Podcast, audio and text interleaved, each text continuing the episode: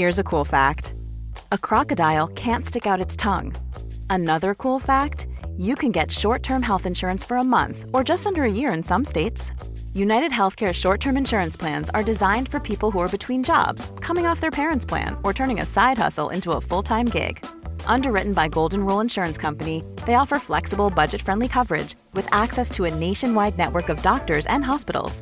Get more cool facts about United Healthcare short term plans at uh1.com. Hey there, it's Michele Norris. I'm host of a podcast called Your Mama's Kitchen. When I travel, I'm usually looking for a way to find a taste of home when I'm not at home. And one of the things I love to do when I am at home is entertain. And Airbnb allows me to do that. When I was in California recently, I rented a house that had a great kitchen. And when we were sitting around the table, we're all thinking, we're in someone else's house. Someone could be in all of our homes as well. If you have a home, but you're not always at home, you have an Airbnb. Your home might be worth more than you think. Find out how much at airbnb.com/slash host.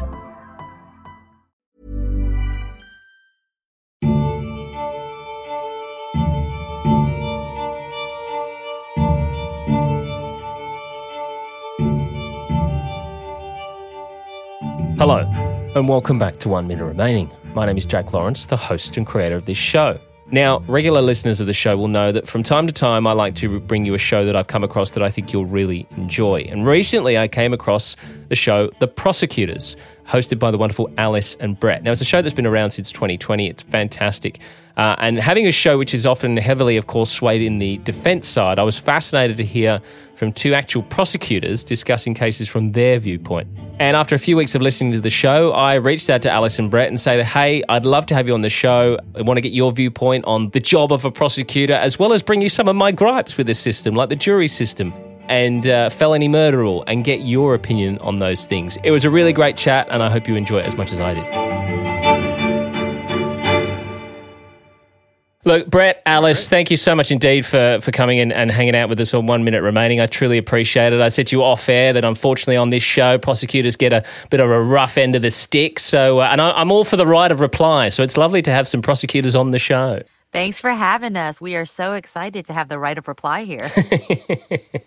so, obviously, you know, prosecutors, you're busy people. You know, there's a, there's a lot going on when it comes to the law. Brett, why start a podcast? Well, I, I, mean, this is something that I'd want to do for a while, and basically, I conned Alice into it. Alice and I worked together. We were both prosecutors. We shared a wall, and what we would do when we weren't working on our own cases is we'd be like going to get coffee or something, and we're talking about these true crime cases.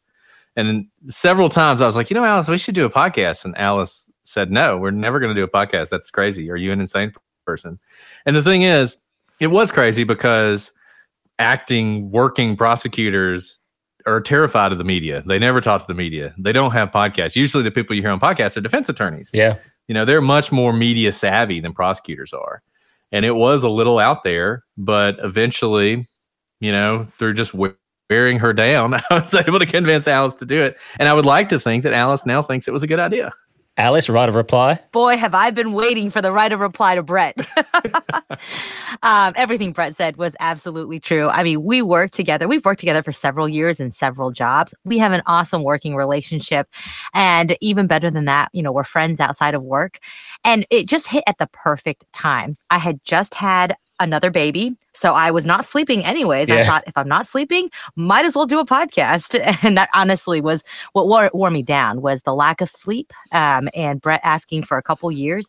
And I said, why not? And it was perfect because, you know, we recorded our first episode uh, the week of March 13th, 2020. We literally recorded in person together. And I think the next day there was the order, at least in the United States, that everything was shut down because yeah. of COVID. Yeah. And, you know, luckily for us, we had, you know, great rapport from being friends for many years that we knew recording separately wasn't going to affect the quality of our conversations.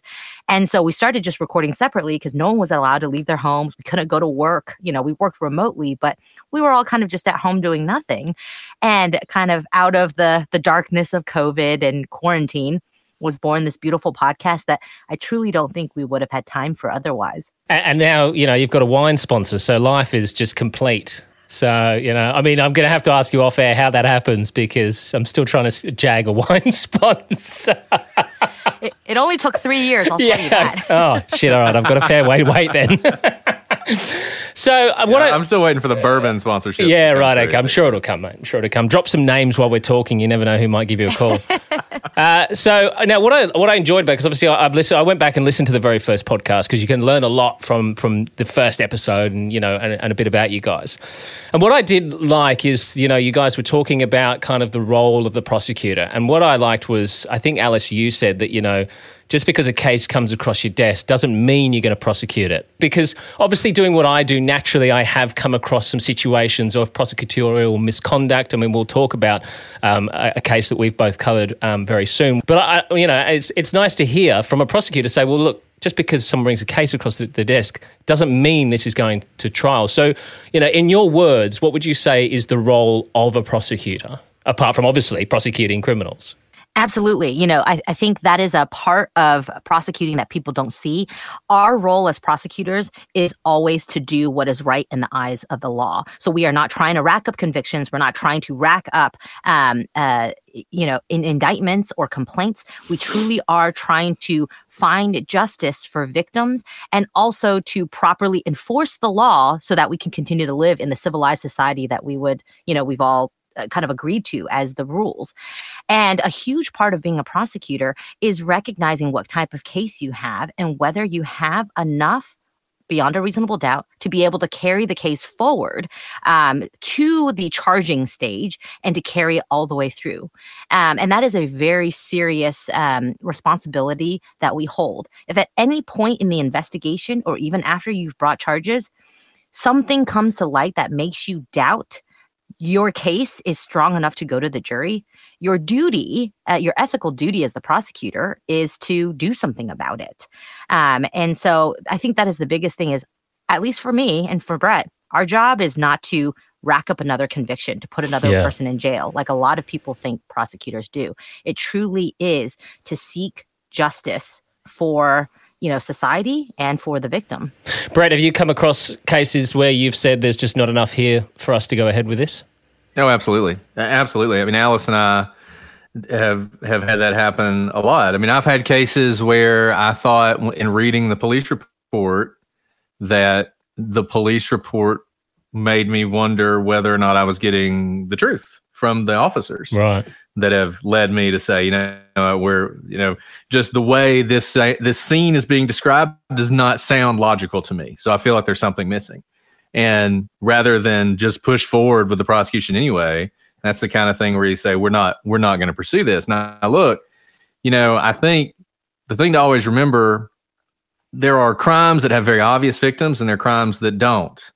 And or where the victims, you know, I mean, it's not when someone is murdered and you have a family grieving over the loss of their loved one, making a decision not to prosecute that case, that's really hard, right? You know, when you have like a financial crime or something like that, where maybe the victim's not as obvious and the evidence not there, you know, it, it's a little bit easier. But, you know, I think people often criticize prosecutors for pursuing cases that they personally feel like there is a question about guilt or innocence. And sometimes I wish people would at least, even if you disagree with the conviction, give the the prosecutor some grace and yep. think about what they were thinking about in that situation. You know, a lot of the, a lot of cases that we look at that are wrongful conviction cases, they tend to be things like murder cases. You know, and and ultimately there's no justice if the wrong person's convicted. But usually, I hope, the prosecutor believed that the person that they were prosecuting was guilty. And I think in cases like that, you will sometimes see people who are more willing to take a case to trial that maybe isn't as solid as they would like. You know, I'll give you an example from Australia, the Chris Dawson case. Yep. Right. Now, I think he's guilty, and I'm glad he was found guilty.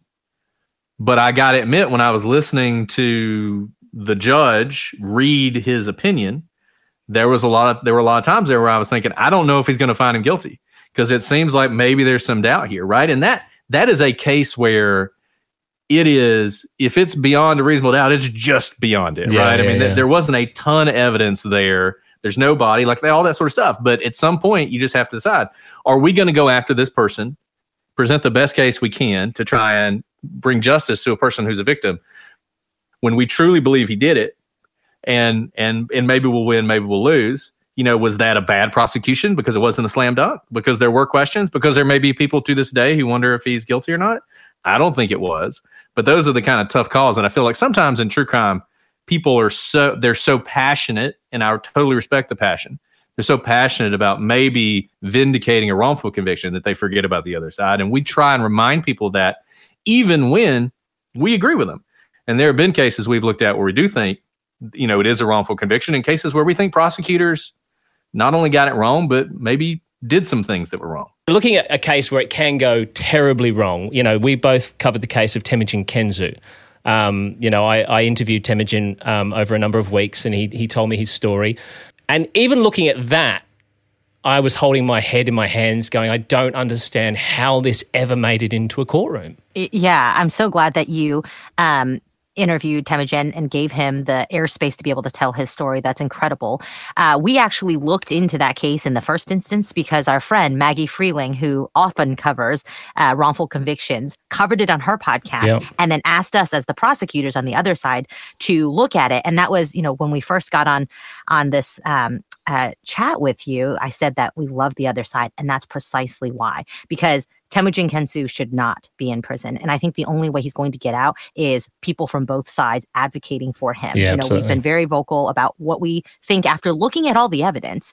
Um, and in this particular instance, you know, you heard our first first episode. There are a lot of things that attribute um, that that contribute to a wrongful wrongful conviction. It's not always prosecutorial misconduct. There's also obviously tunnel vision. There's inexperience. There's all these things in this situation, unfortunately, I think it was kind of all at play. And, you know, we've talked a lot about this where there was a moment in time with like the satanic panic in the United States that gripped people's attention and people wanted a good story. They wanted to blame something that was, you know, the otherworldly that they couldn't put their fingers around. This was like some fantasy in the worst kind of way that was living out in someone's actual life and that was temujin's case. Um, and and it was terrible. And the, the problem with his case that we're seeing is that one wrongfully convicted person is one too many. Yeah. But unfortunately we have a judicial system that will always be imperfect in some way because it is a system made up of people who are flawed, whether they have good intentions or bad intentions. And you're going to have both in any sort of a human system. And he, unfortunately, is that the one too many. But it is difficult for us. We we absolutely advocate for you know any wrongful convictions to be ha- to have a hard look at, but it's difficult when the conversation immediately turns to tear the system down because the difficulty is then what do you do?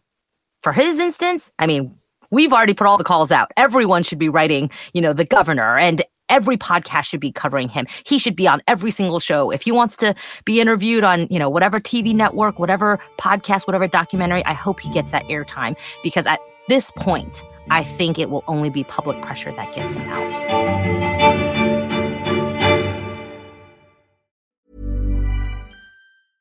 Hey, I'm Ryan Reynolds. At Mint Mobile, we like to do the opposite of what Big Wireless does. They charge you a lot, we charge you a little. So naturally, when they announced they'd be raising their prices due to inflation, we decided to deflate our prices due to not hating you.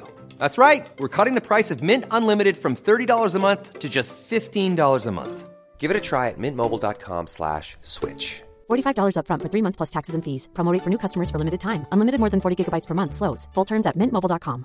Quality sleep is essential. That's why the Sleep Number Smart Bed is designed for your ever evolving sleep needs. Need a bed that's firmer or softer on either side? Helps you sleep at a comfortable temperature? Sleep Number Smart Beds let you individualize your comfort so you sleep better together. JD Power ranks Sleep Number number 1 in customer satisfaction with mattresses purchased in-store. And now, save 50% on the Sleep Number limited edition Smart Bed for a limited time. For JD Power 2023 award information, visit jdpower.com/awards. Only at a Sleep Number store or sleepnumber.com.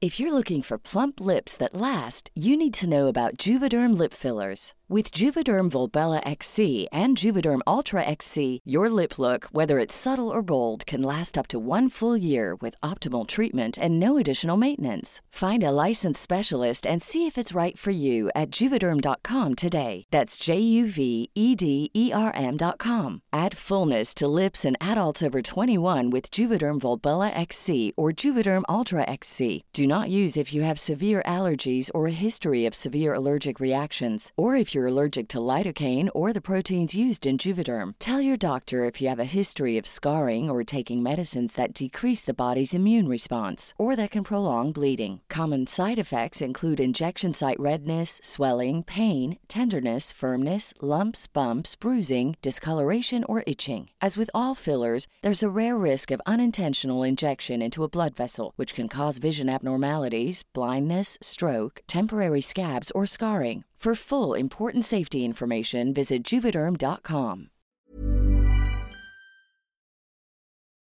One thing I'd love to talk with you guys about, I mean, off the back of the Temujin Kensu case, um, is juries, because people who listen to this show regularly will know that I have a big issue with the jury system for uh, a multitude of reasons. But you look at a case like Temujin Kensu's case and the evidence, so to speak, that they were presented with, and the idea that he hired this plane and flew across 400 miles to commit this crime to kill a guy that he didn't know. He had no money to hire a plane. There was no records of a plane being flown anywhere. They had a terrible witness. And I just look at that and go, how does a jury come to a guilty decision on that? Brett, what's your thoughts on the jury system as a whole? So I love the jury system. Yep. I think the jury system is is a good thing, and I'll tell you why. For uh, there's a few reasons. Number one, you know, to get big picture, and we talk about this a lot on the show. The jury system is sort of a bulwark against tyranny. It's a it is the involvement of the community in the justice system. It ensures that you're not, you know, you always talk about he's judge, jury, and executioner, right? Well, in our system, the government is not judge, jury, and executioner. You know, the government can arrest you and the government will prosecute you. And there's a judge who works for the government, but without 12 random people coming together and agreeing that you're guilty, you know, you're not going to be convicted. And for situ what what needs to happen, and here's the thing about systems. So the reason no system gets it right is because all systems are made up of people. And at some point in every system, there are going to be people who have a responsibility that they're either going to live up to or not live up to. So take Temujin Kensu. I agree with you. I don't think any reasonable jury could look at that evidence and find Temujin Kensu guilty. Well, in our system, that is when the judge is supposed to step in. If the jury, if the jury finds you not guilty, it's over. Yeah. If the jury finds you guilty, the judge can say, "Thank you for your service, ladies and gentlemen. You know, great job being patriots." Excuse the jury, and then say, "Look, guys, I heard the evidence too. No way. That's absurd. I'm entering a judgment." So that's news to me, to be honest. I, I, didn't know that a judge was able to actually overrule the decision of, of a jury. That's uh, that's something I've completely learned right now. only from guilty to innocent. Right. So if the jury says not guilty, the case is over and it can never be tried again in the United States because Yep. of double jeopardy. But a judge can and should step in when a jury verdict is not supported by the weight of the evidence. In fact, and we saw this, I don't know if you followed the Sarah Turney, Alyssa Turney case in the United States. No, I'm not So familiar Sarah with it. Turney has a podcast. It's called Voices for Justice. I'm sure a lot of your listeners have heard it. She started it because her her sister disappeared and she believed her father actually murdered her sister. Terrible, tragic case. And after 20 or so years, they were able, through partially through her work, to get enough evidence that the the prosecution basically said, kind of like we were talking about earlier, this is our one chance. If we're ever going to go to trial, it has to be now. So they decided to go to trial. They put on their case. At the end of their case, before it even went to the jury, the defense attorneys can ask for a judgment of acquittal. And they basically can say, You've now seen the prosecution's evidence. It is not enough. A reasonable jury could not find this person guilty. We're asking you, the judge, to go ahead and enter a judgment of acquittal in this case right now. And in that case, the is you know as hard as they had tried, the prosecution just couldn't quite get there, and the judge actually entered a judgment of acquittal in that case. And so that's sort of an example of that that safety valve where a judge had to make an incredibly difficult decision because you know it was like we were talking about the decision of a prosecutor not to prosecute a murder case. Even harder decision. I mean, it would take a very strong judge to go against everyone and say, guys, this can't go on. There's not enough here, and stop it. So, I mean, it would take a very strong. I mean, hopefully, most judges, if they're in that position, would make those decisions because that's why they're there. I mean, it's it's a tough one though. Yeah, I bet. yeah, much you're going to be some very It's angry people. yeah, and I think you know, I think what one, what a lot of people would coming back at me would say, look, you can say that, but it is so hard for a judge not to just say, I'm going to let the jury decide, and if the jury says guilty, then it's guilty. yeah, Right. I mean, that is hard for a judge to do, but that is that is a safety valve on that. I'm not saying it makes the jury system perfect, but I personally have always liked the fact that you know juries are, aren't supposed to have to know the law because judges are supposed to be making legal decisions. What a jury is supposed to be determining is they're using their common sense to, to decide facts, which is what they do every day, and they are qualified to do that. You know, they're not qualified to rule on complex evidentiary issues. That's for a judge. But to say, you know, I think that person when they were on the stand was lying, or to or to what they should have said to themselves is there's no way Temujin Kensu rented a plane, flew down there, then got a car somehow, then murdered this person. The on, with the only person who the only witness who can testify only remembers it's him after hypnosis. I mean, like that case shocking. Going back to that case never it never should have been prosecuted. I mean, you're right. I mean, th- that is a case where the prosecution should have taken a step back and said, "We're not we're even if it's him, we need to get more evidence before we go forward because what we have just isn't enough to put a man in prison for the rest of his life." Alice, I mean, looking at uh, still staying on that jury topic for the moment, and you know, obviously, Brett, you mentioned they they don't need to know the law. I mean, I feel like even a sort of, uh, for instance, there's another case I cover where a gentleman got found guilty of, of murder, and you know his attorneys went into the jury afterwards to just talk to them and say, you know, how did you come to this decision?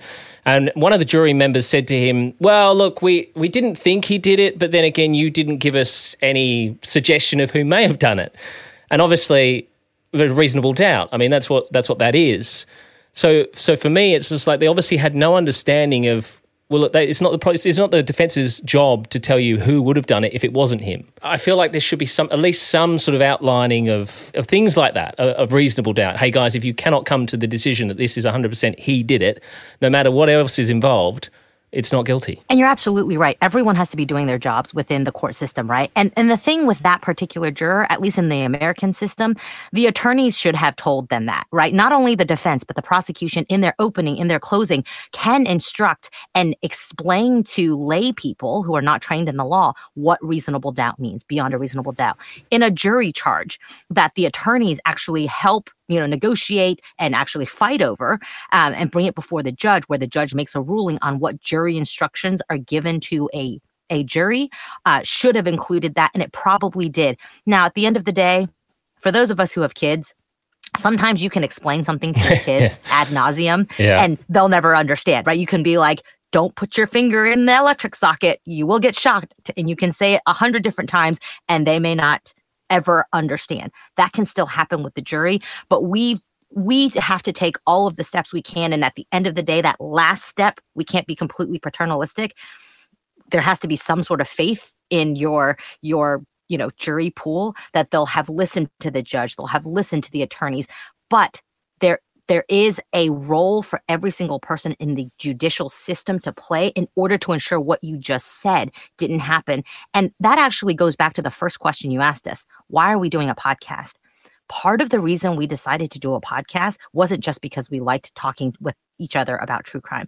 Truly, we have seen what the jury pool looks like because we try cases all the time. We pick jurors. We get to talk to them back, you know, in a, a- small room with a judge and hear what they're thinking and hear them say things like you just said that are shocking and horrendous and should not be what an educated civilian in our society thinks about the law. Yeah. Yet we were seeing that over and over. And so we thought, you know what?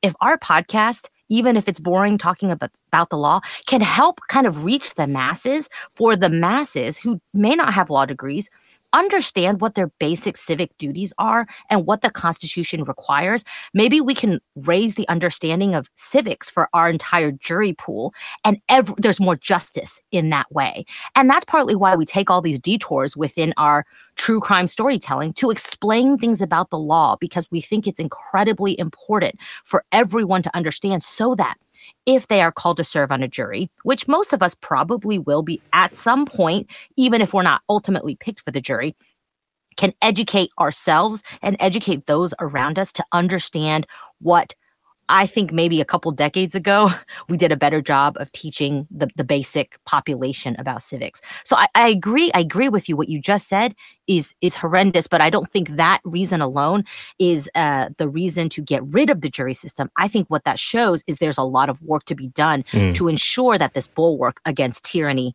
works. And I, and I love that because I mean I, I, I often say in my show now because I, mean, I never started this show you know thinking it would go where it go. I thought it'd just be interesting stories from people who are in prison, and it's turned into this thing where it's just like, wow, there are issues here that need to be addressed. And I, I do say myself, I hope that one day if they do end up in a jury, that will help their decision making process. But though, although I do hear now that when there's jury selection, the jury are possibly asked questions like, "What podcast do you listen to?" yeah. I keep waiting for somebody to say they listen to ours, but so far that hasn't happened. You know, one thing I'll point out, I think this is true in all jurisdictions in the United States. Alice can correct me if I'm wrong. You can waive your right to a jury. In the oh, United yeah, States, right. You yeah. can decide to have a judge. Just have a judge, yeah. Hear your case, but I, I'll tell you what, most defense attorneys wouldn't do that because it, it swings both ways, right? Because sometimes, of course, we hear from juries who don't understand reasonable doubt on the other side you know that they think it's beyond any doubt or you know or, or whatever and and obviously that's it's not true either so so it can you know it can Oh, I'm sure there's plenty of people that should have been found guilty that are walking the streets because the jury went not guilty. And everyone's like, how are you saying this person's not guilty? right, you know? Right. One last thing, just a plug for for for juries is in addition to kind of all the protections that are in place, I wanted to note one other thing that people may not know, and that's jury nullification right? The judge needs to follow the law because there are appellate courts above them who, if he decides to go rogue or he or she decides to go rogue and say, you know what, the law says I can't do this, but I'm going to do it because I feel like it's right. That judge will get overturned and told to do the right thing under the law by an appellate court. The jury is beholden to no higher power. So the jury can have uh, no reasonable doubt whatsoever and say, you know what? I don't care that this meets the law, this meets the facts. I'm going to go against what the facts and the law tell me here because I, as a person on a jury, can do that. Now you have to convince, you know, other juror members to follow you, but that actually is something that a judge cannot do. So you can actually get an outcome that is contrary to the facts and the law out of a jury that you can't get out of a judge. So that's an additional protection that not everybody knows is there. Now it's a big step for a ju- for a jury to do that, but it's available to them. All right. Well, it's interesting. Some good arguments there, and I've certainly learned a lot. I still don't think I'd ever have a jury of 12 people decide. I mean, I, I know the sort of people that uh, live in my area, so let's just say I wouldn't trust them with my life. uh, what I want to talk about, because we, we recently covered a case um, with something that's quite controversial. I want to just hear, you know, a, an opinion from, from you guys on it. Is this the felony murder rule? This particular case, this guy was, you know, he was a drug dealer, doing the wrong things, all that sort of stuff. Drops off a friend um, to do a drug deal, and then he leaves, and he goes off and does his own thing. In the process of him being away, the guy that he drops off gets shot and killed. First, he he got um, arrested and, and, charged with second degree murder and cr- armed criminal action, and he goes to to court on that, and then they add in the felony felony murder rule in there, and the the you know the the jury finds him not guilty of the armed criminal action. They said they don't believe him to be the shooter because evidence evidence that was brought to show he wasn't there. But they find him guilty of sec, uh, of second degree murder under this felony murder rule. So he didn't kill anyone yet. He's serving over thirty years for this for the murder. Uh, I mean, and I know it's a controversial one. I mean, in my opinion, I feel like he should have gone to prison for the drug stuff. You know, he's doing the wrong thing. He shouldn't be selling drugs. You got to pay the price. But to give someone 35 years, you know, I know there's arguments to say, well, if he hadn't dropped the guy off, he wouldn't have died. But, you know, to give someone 35 years and a second degree murder charge for, for, for not killing anyone, for me, seems like harsh. Well, I mean, I like the felony murder rule because it gives flexibility to judges and prosecutors. And we talk about this sometimes. Just because you have the rule doesn't mean you have to apply it in all circumstances. Yeah. And I want to have the ability to apply that rule in cases where it should be applied. So, in cases where you do something that's incredibly dangerous, that's a felony, that you know, you know somebody could get hurt. And yeah, you didn't intend for him to die, but you did it anyway. You know, you walked into a store, you know, with a gun and rob it and the the store owner god bless him for some reason decides to like try and grab the gun and the gun goes off. You didn't mean to shoot that person but you walked into that store with a loaded firearm with intent to rob them. So to me i don't have a problem with the fact that you did that and someone died there being a harsher penalty available to prosecutors to bring against you. Now, in the case you mentioned, I think that is a case, once again, where prosecutorial discretion probably should have come in, where you could have said, you know, we're not going to charge you with this. Maybe, frankly, you could have used that as, as some bargaining tools for plea agreements, which is another thing. You know, having the ability to charge different things also allows you to craft, craft plea agreements. But it is, it is, I think it's a hammer that you need. I think it is easy to come up with cases where it was misused and I think where we can all agree it's misused. But I think it's also pretty easy to look at cases where you're glad that prosecutors were able to use it against people who, who were doing really dangerous things that we don't want people to do. I mean, that's part of this is punishing people, part of it's rehabilitating people. Part of it is we want people to know if you do this thing, if you set up a situation that where someone could die and they die, even if you didn't mean them to, you're going to pay the price for that. And I like having that hammer to hit people with in certain cases. My, my thing, Alice, would be, as you said, Brett, there, you know, it's nice to have these things to sort of deter people. But I would question whether it does because, you know, you look at the incarceration rate in the United States, which is very high. And the United States has some of the harshest penalties going. Like I speak to people who have got I've got a, a guy who's got a hundred year sentence, a hundred year prison sentence. He didn't kill anyone or hurt anyone. It's a long story, but you know he, he basically pissed off the judge, and the judge gave him the maximum on every one of his sentences and a hundred years without parole. But I mean, you know, you hand out these hundred year sentences and you know sixty five year sentences. You know, there's a teenager in this particular instance with the um, felony murder rule. Him and four of his mates went and robbed a house. The cops turned up. His mate got shot, and they get charged with felony murder, and he gets sixty five years. It's like does it work? Having these things as deterrents, so to speak. I know you've got to have something, but you know, I just I wonder if it if it works. I mean, that's a fantastic question. It really is because again, we're not in this business just to rack up the number of people we get into prison. Yeah. Ultimately, what we want is safer streets. And, you know, there are studies about this and you know we don't we don't do those studies so we don't know but i will tell you there are certain charges that you can bring um, like the felony murder um, uh, rule or federal cases, for example. Like I'm thinking about a felon in possession. That seems like a pretty innocuous thing. Literally, you're a felon who holds a gun right that that's enough to be charged under a pretty harsh sentencing structure in the federal system but the purpose of that rule not is not just to get out there and be like gotcha gotcha gotcha everyone you know prison for you prison for you the purpose of that is basically to get the most dangerous people off the streets that have eluded other methods of getting them off the street, whether because um, maybe the state and locals don't have the resources to properly prosecute and hold them in prison. I say all this to say, when you see decreases in using those tools to get really dangerous people off the streets, at least in the United States right now, in almost every single urban city, we've seen a decrease in using certain tools like that to get dangerous people off the streets and crime has skyrocketed right? And that's not just in one one place not another place. There could be lots of other factors you know? We, have heard of uh, economics and uh, all different types of policies can have effects on it. But at the end of the day it's kind of hard to prove the negative when you say well there's so many people in prison the incarceration is rate is so high that must mean it's not working. It's hard to make that claim when the opposite could be true.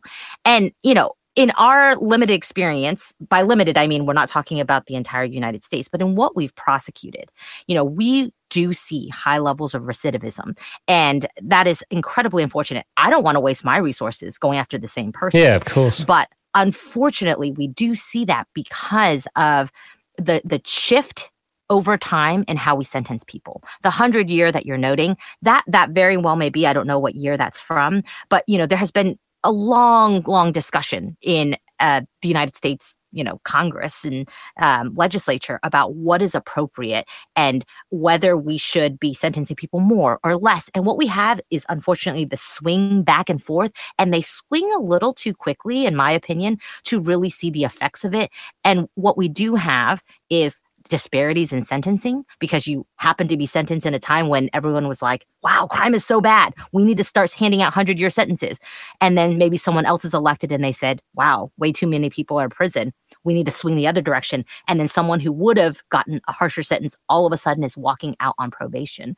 And so part of it is this dialogue with the legislature of political whims that may not be rooted in reality, but as you've noted, real lives are affected. Yes, well, look, there is issues, but of course, as we say, there is issues in every system. Nothing is ever going to be perfect. But uh, guys, it has been absolutely perfect having you uh, on the show. Um, you know, I, I always said that I, I don't want this show to be biased in any particular direction. But of course, when you're talking to one side of the argument, it's always going to be heavily one sided. So it's fantastic to get the other side on, the prosecutors, to hear your opinions and your thoughts. So I really appreciate you guys coming on and having a chat with me. And, you know, I, I will fly the flag of the prosecutors more often on one minute remaining, I can promise you. well, we, we appreciate that. And, and look, I mean, as Alice said, and just, just to reiterate, you know, we we really try. We really try to only prosecute the people who deserve it we try to focus on the people who are actually dangerous. You know, you know, shooters. We call them shooters. It's like people who tend to shoot people. Those are the people we're trying to get off the streets, and it's a tough nut to crack. And there's a lot that could be so we could we could spend 10 episodes talking about sentencing reforms and and how all that works and it it's not easy but i think all we can do as prosecutors and people who working in the system is try and take every every case on its own every person on their own. And remember that, and you've learned this, I'm sure, from talking to these folks, and we say this in our podcast all the time. Just because people commit crimes and just because people do really bad things doesn't mean they're monsters. It doesn't mean they're evil, irredeemable people. And I think what Allison, like Alice said, I would love, and, and, it, and we see it every now and then, and it's great when you see somebody who goes into the system who had a long rap sheet and comes out and turns their lives around I mean, that's the win. It's not the long sentence that's the win.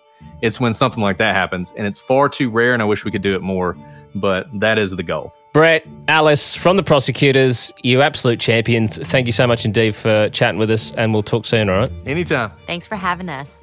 You have one minute remaining. Again, big thanks to Alice and Brett from the prosecutors for joining me for a chat today. And uh, if you haven't heard the show, of course, why don't you go and check it out right now? One Minute Remaining is a mashed pumpkin production, created, hosted, and produced by Jack Lawrence. Audio and sound design by Jack Lawrence and Dom Evans of Earsay.